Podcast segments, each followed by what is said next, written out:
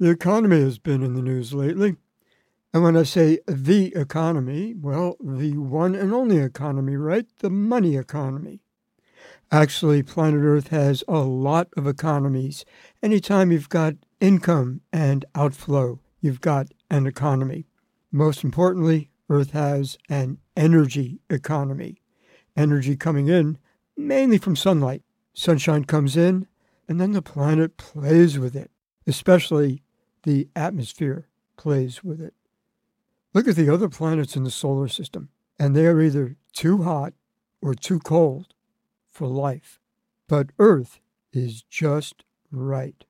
We live in what's referred to as the Goldilocks zone. Our moon is also in the Goldilocks zone. But if you look at the moon, in fact, if you look at the crescent moon next Saturday night, which we'll be doing if we're lucky out at the old Downieville Highway where it meets State Route 49 about 7:30 in the evening, local astronomers will be setting up scopes. Average temperature of the moon Remember, the moon, too, is in the Goldilocks zone. Average temperature of the moon is zero degrees Fahrenheit, way below freezing. Major difference between Earth and Moon Earth has an atmosphere. Our atmosphere is mostly nitrogen and a good dollop of oxygen. The thing about nitrogen and oxygen is that they don't absorb heat easily. They can absorb heat if you put them on the stove, in other words, if you let them sit on top of warm rock or warm water. But sunlight or warmth coming off the rock, warmth coming off the water, they don't absorb that sort of radiation. Perhaps this has happened to you. You're standing next to a piano and you say something, and the piano hums along with you. It resonates with your voice. What's happening there is that your voice has made the air vibrate. The vibrating air then excites, it energizes the piano string, and the piano string vibrates in resonance. Same thing can happen with heat energy, infrared radiation, and certain gases. Gases like, especially, water vapor.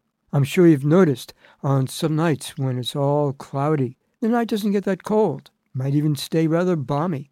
But let the sky clear up with no water vapor and no water droplets to absorb thermal radiation, the night gets cold.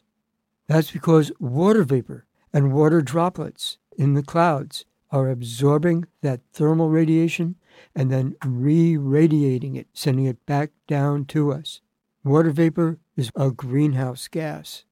There are other greenhouse gases in the atmosphere, most famously carbon dioxide. Carbon dioxide is not as strong a greenhouse gas as water vapor, but it does absorb thermal radiation. And the thing about our atmosphere, the thing about our climate system, is that it is not linear. When something is linear, a small change in one factor makes a small change in another.